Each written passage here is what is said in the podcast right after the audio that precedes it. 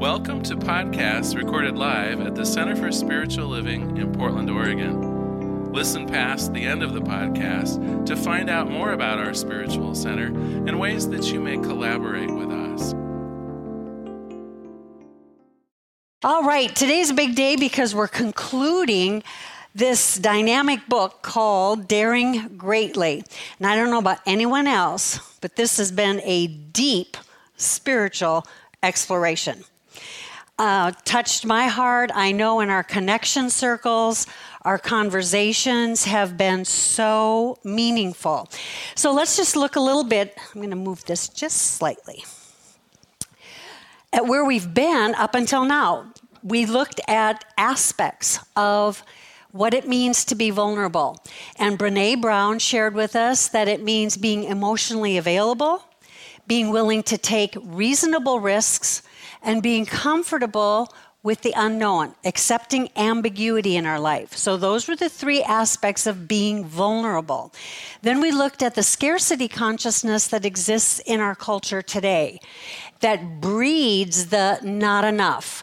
I'm not thin enough, I'm not good enough, I'm not successful enough.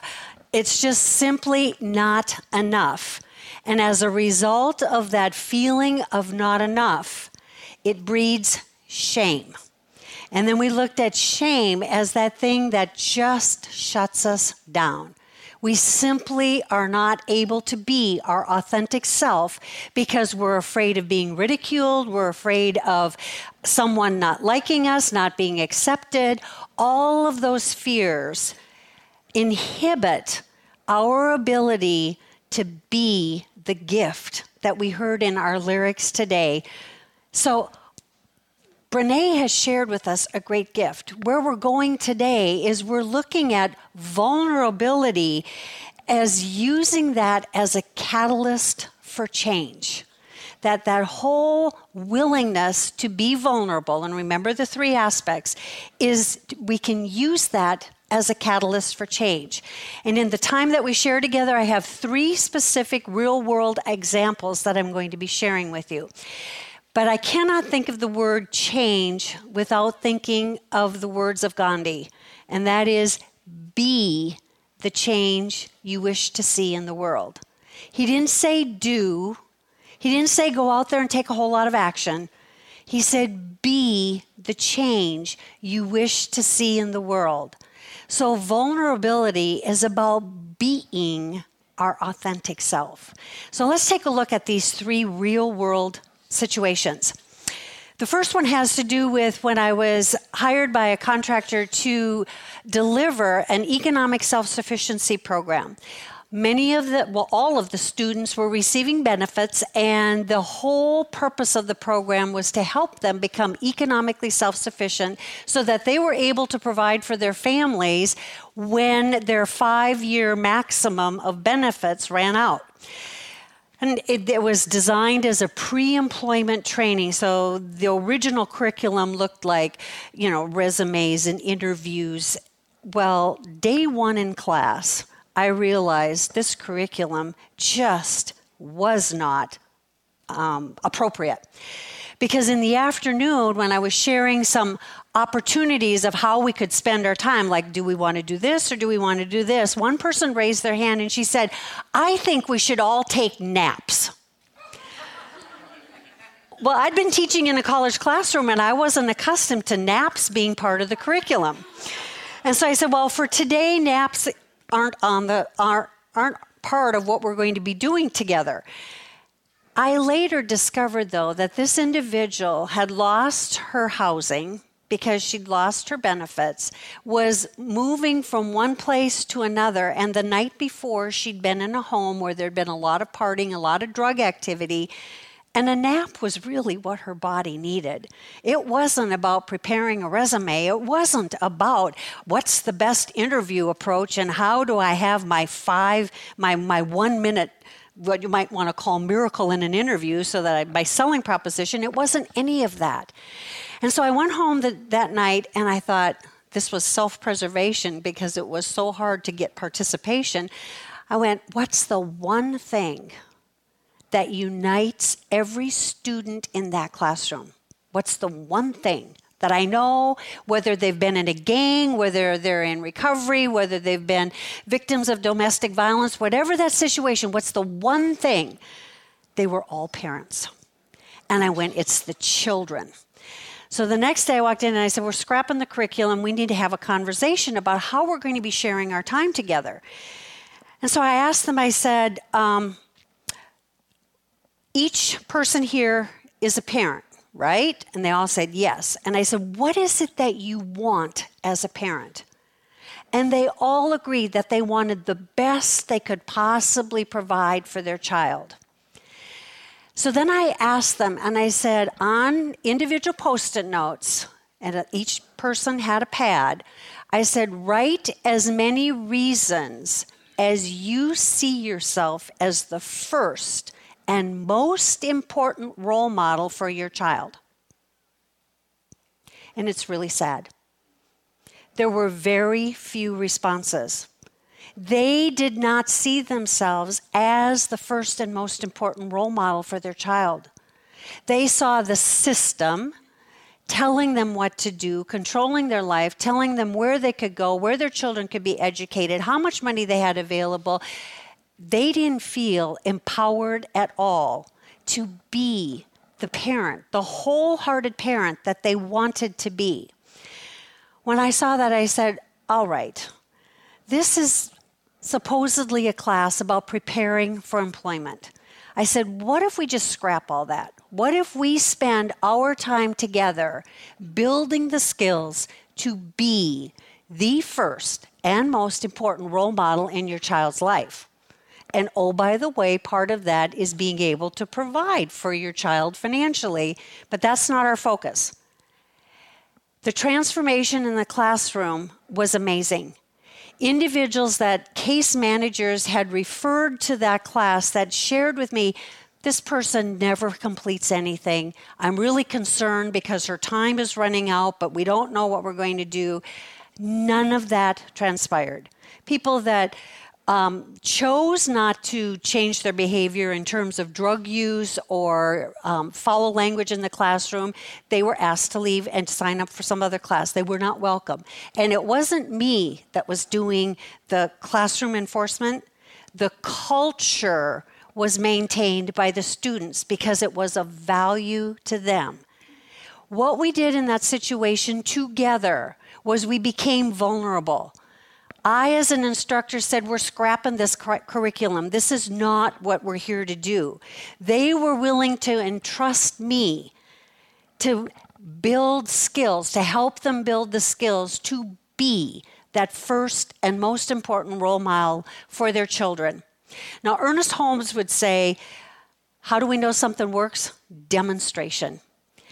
Well, in my part time job at Fred Meyer, you know, it's an open store, so people come and go constantly previous students are coming in. The other day, the person that the case manager said would never complete a program, she did complete the program, but she came into and she said to me, Marilyn, and she gave me a great big hug.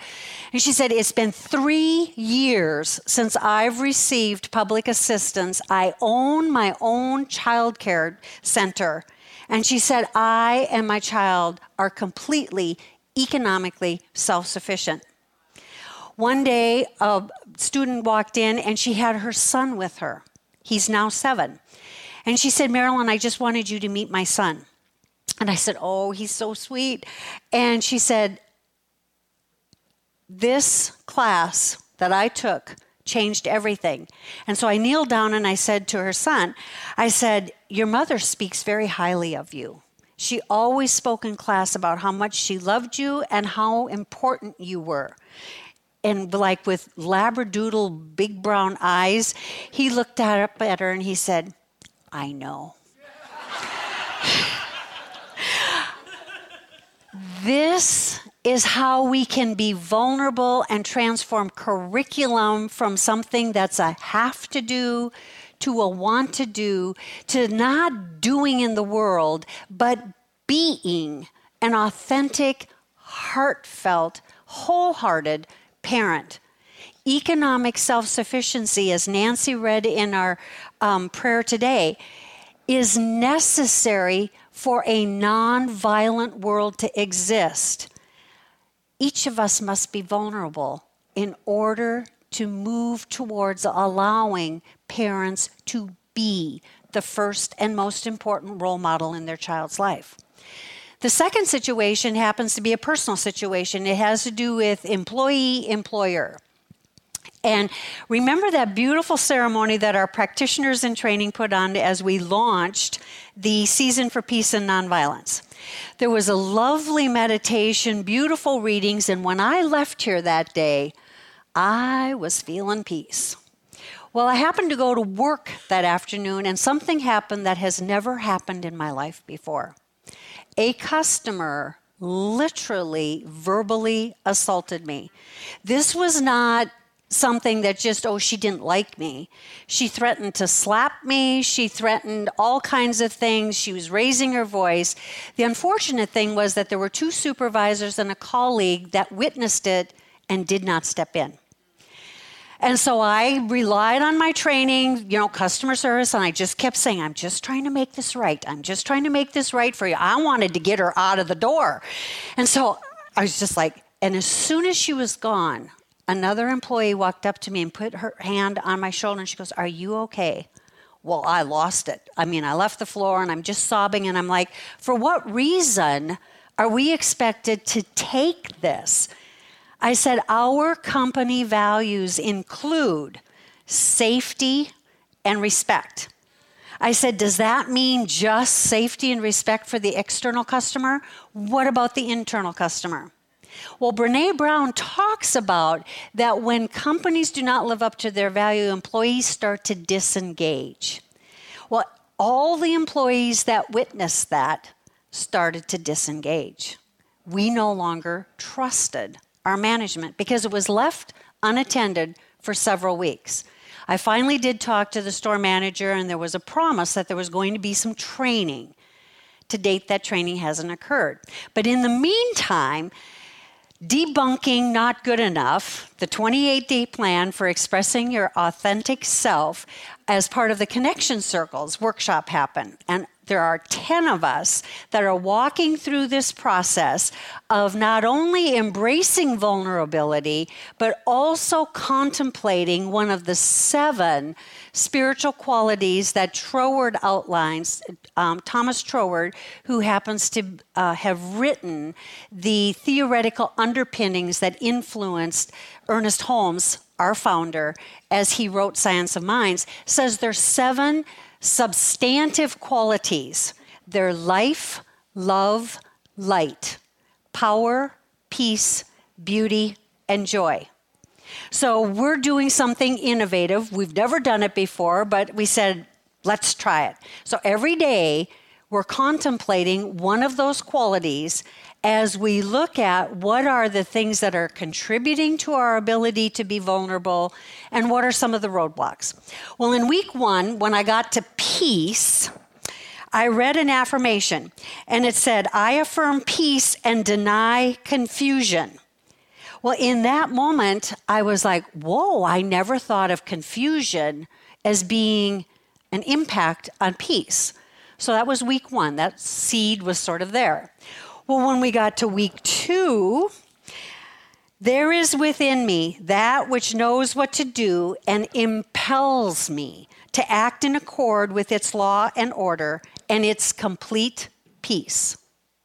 Now, I had just written that from 365 Science of Mind in my journal that we're keeping, and the phone rang.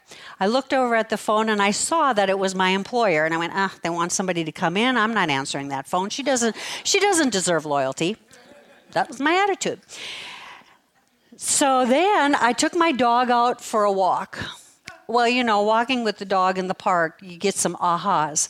And all of a sudden, I went, oh, Resentment creates confusion in my heart center, which is a block to peace. I am not able to be the peace that I'm affirming today when I am harboring ill will. I got home and I called the, um, my employer back and I said, I'm not able to fill the, the um, time slot that you're looking for. However, if you need someone on Saturday, I can help you with that. And her comment was, Thank you so much for calling me back. It was heartfelt appreciation. Well, the rest of the story is that, yes, I did get a call yesterday morning, and that same person had inadvertently not filled a slot on the schedule, a critical slot, and asked if I would come in. And I said I could do X amount of hours. She goes, That would be perfect. And when she left the store, she said, I am so grateful that you were willing to come in. What's in this situation? I was willing to be vulnerable as I opened my heart. I recognized the challenge I was having with emotional availability. I closed my heart center to this person. And in so doing, I could not express my authentic self, which part for that day was peace. So, what does vulnerability have to do with being our authentic self? It has everything to do with it. Because when we open our heart center, when we allow ourselves to be emotionally available, when we allow ourselves to take that risk, even if someone has let us down, when we allow ourselves to step into the unknown, even when we don't know what the outcome is going to be, in so doing, we are opening up space for that life, that love, that light power, peace, beauty, and joy that is our authentic self to express. It has everything to do with being the change we wish to see. So, the third example happens to be a community example. And one of my assignments for diversity and inclusion in ministry was to interview five spiritual leaders about how they were making a commitment to move towards a multi ethnic, multicultural church. And I was sort of grousing about it at our connection circle, like, oh, all the homework. And Consuelo Vasquez said, I can help you. I have contacts. I know exactly who you need to interview. And she was such a blessing to me. She introduced me to Pastor Mark Knutson. He happens to be the senior spiritual leader for Augustana Lutheran Church, which is a very large, multi ethnic, multicultural church. Now, why am I bringing up the Augustana Lutheran Church? Because recently, Reverend Knutson was featured in an article about how to build an underground railroad in Portland.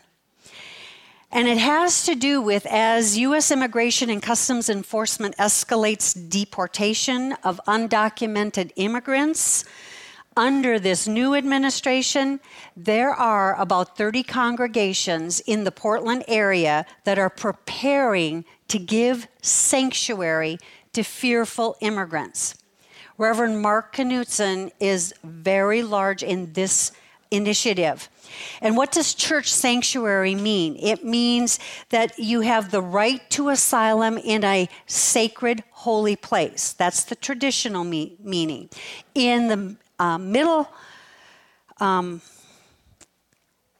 looking for the word middle ages i was going to say in the mid east and i knew that wasn't right in the middle ages actually sanctuaries had legal protection they were under the protection of the crown, and so therefore they were legally left alone. That is not true of church sanctuary today. So, what individuals and congregations that are preparing to give sanctuary, they are extremely vulnerable. They are opening their heart to be compassion, they are taking huge risks, legal included, and they're stepping into the unknown to embrace taking a stand and living their values out loud. So here's what part of the article said. Said Pastor Mark Knutson has turned his church's steeple into an alarm. He grabs a thick woven rope dangling from the bell tower of Augustana Lutheran Church. He pulls. Deafening chimes echo against the brick. Reverend Knutson says that goes 12 blocks in all directions. When neighbors and congregants hear the signal, They will know to come and surround the church to physically prevent the deportation of whomever may have taken sanctuary inside. We will use our bodies if need be. These considerations are not being taken lightly. But what it shares is that vulnerability is that catalyst for change.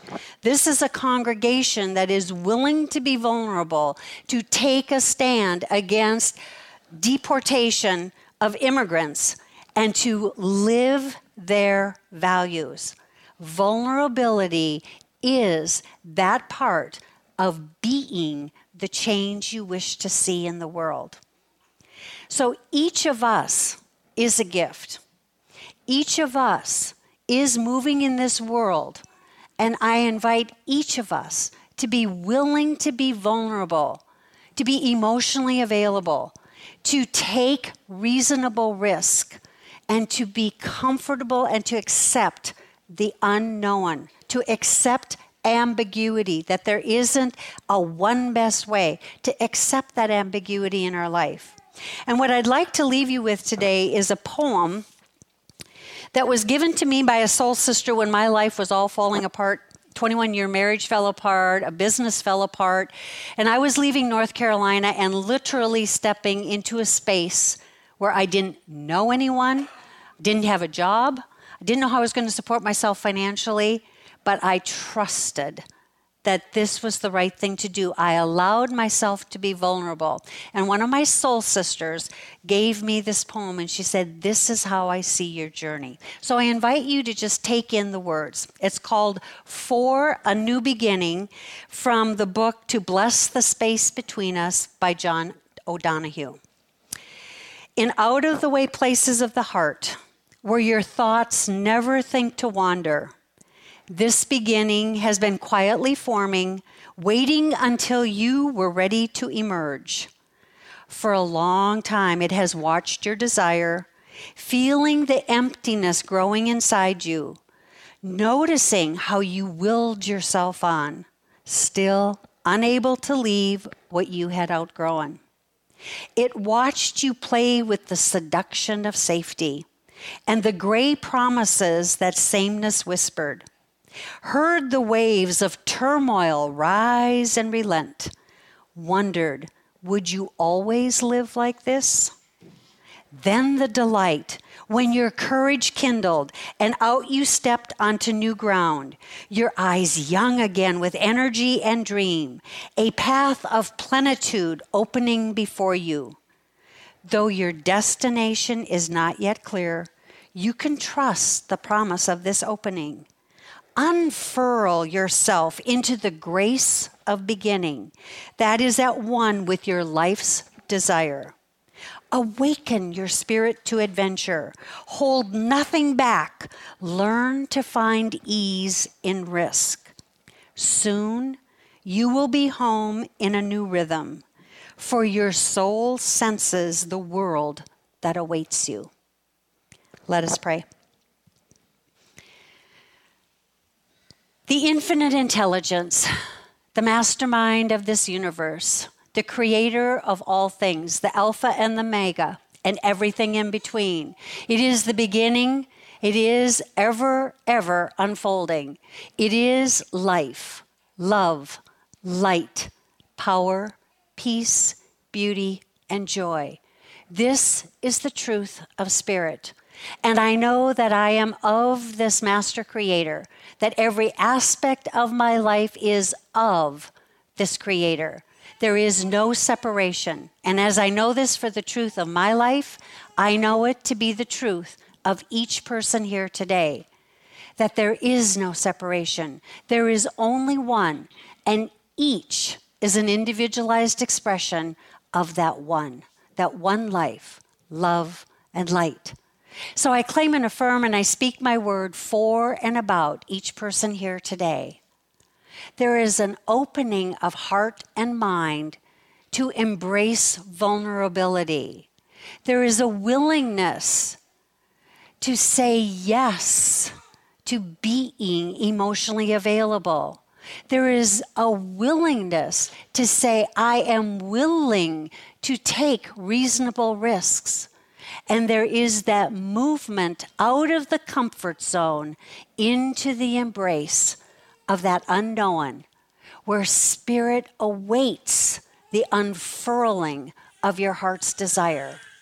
And so, in this space, each person chooses to go within and access that silent partner that guides, directs, protects, and impels each step forward.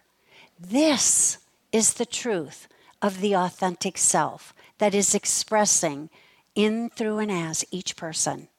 And I am so grateful for this truth. God is all there is. God is expressing through the authentic essence and self of each person this beingness that cannot be taken away. I am so grateful for this truth. And I release my word into the activity and action of the law, knowing that the law is that eternal servant of spirit. It always says yes. And so, with complete conviction, together we say, and so it is. Thank you for being here.